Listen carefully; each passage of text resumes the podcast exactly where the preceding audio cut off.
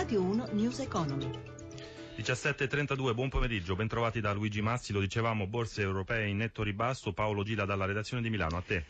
Buonasera da Milano, ancora un tonfo per i listini azionari europei, appesantiti nel pomeriggio dal sensibile calo di Wall Street, che pure aveva aperto in progresso. Ora il Dow Jones segna un calo dello zero virgola dieci per cento, mentre il Nasdaq arretra dell'uno virgola dieci per cento. Al termine della seduta Milano ha ceduto, anche se mancano ancora alcuni minuti al fotofinish, quasi il tre per cento, segna ora un calo del due virgola settantasette per cento.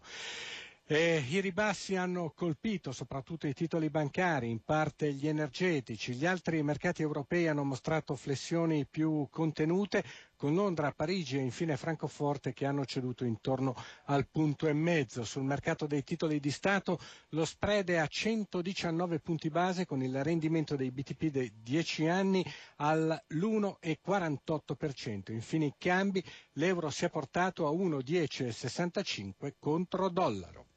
Grazie a Paolo Gila. Andiamo avanti parlando di fisco. Le tasse e le imposte locali rappresentano un peso crescente per le imprese, quanto lamenta la Confcommercio. L'analisi del presidente Carlo Sangalli al microfono di Paola Bonanni. Da tempo sosteniamo che questo livello di pressione fiscale e di costi sulle imprese di fatto impedisce a questo Paese di crescere a ritmi sostenuti. In cinque anni la sola TARI è cresciuta di circa tre miliardi di euro. Quindi parliamo della tassa rifiuti. Esatto. E allora bisogna intervenire con più coraggio e determinazione sul fronte della spesa pubblica, che presenta ancora ampi margini di riqualificazione e di riduzione, perché le nostre imprese, quelle del commercio, del turismo e dei servizi, non vogliono e non possono più pagare gli sprechi della pubblica amministrazione, che nel caso della TARI sono stimati in un miliardo e trecento milioni di euro. E secondo lei queste tasse vanno anche a pesare, per esempio, sul fronte occupazionale? Non c'è dubbio. E allora che cosa bisogna fare?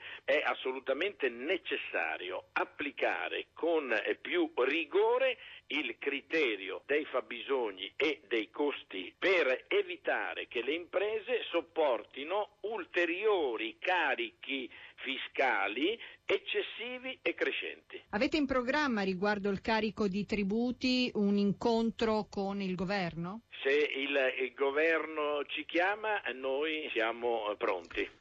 Cambiamo argomento, tutela dei redditi degli agricoltori e soprattutto tutela del Made in Italy. Questi temi al centro della giornata di apertura di Fiera Agricola, manifestazione in corso a Verona da oggi fino a sabato. Sentiamo il servizio di Sandro Marini. Dopo un duemilaquindici di grandi risultati, soprattutto nell'export, grazie all'Expo di Milano, anche nel duemilasedici serve un forte impegno per ribadire il ruolo e l'importanza del comparto primario nell'economia italiana. Questo in sostanza il messaggio del Ministro delle Politiche Agricole, Maurizio Martina, in apertura della centododicesima edizione di Fiera Agricola. Arriviamo da scelte molto importanti, penso in particolare all'ultima legge di stabilità, che ha dato un segnale molto forte al comparto. Abbiamo davanti delle sfide molto impegnative, ma credo davvero che noi riusciremo a fare un bel salto di qualità all'insegna della tutela del reddito degli agricoltori e di un nuovo modello agricolo agroalimentare italiano che si afferma sempre di più nel mondo, e i dati dell'export lo confermano. Anche per il presidente di Coldiretti, Roberto Moncalvo, il settore sta attraversando un buon momento, ma non bisogna abbassare la guardia nella lotta alla contraffazione alimentare. Il modello di agricoltura e di agroalimentare italiano è un modello vincente, imitato e cercato in tutto il mondo. Chiudiamo il duemilaquindici con trentasei miliardi di export. Oggi dobbiamo trasferire questo grande valore del cibo italiano in modo completo sulle aziende agricole, perché abbiamo ancora troppi settori che paradossalmente stanno in difficoltà. Dobbiamo chiudere un percorso di trasparenza per evitare di poter continuare a spacciare per italiano ciò che italiano non è. Nella giornata inaugurale il ministro Martina ha siglato un accordo quadro con l'Enel per l'erogazione di energia ai produttori di latte. Il primo di una serie, ha sottolineato il direttore di Enel Italia Carlo Tamburi, che spiega così i contenuti dell'intesa. Mettere a conoscenza tutti i vari produttori delle opportunità e delle potenzialità per l'efficienza energetica, per il risparmio energetico, e fare degli sconti e delle tariffe in convenzione più convenienti.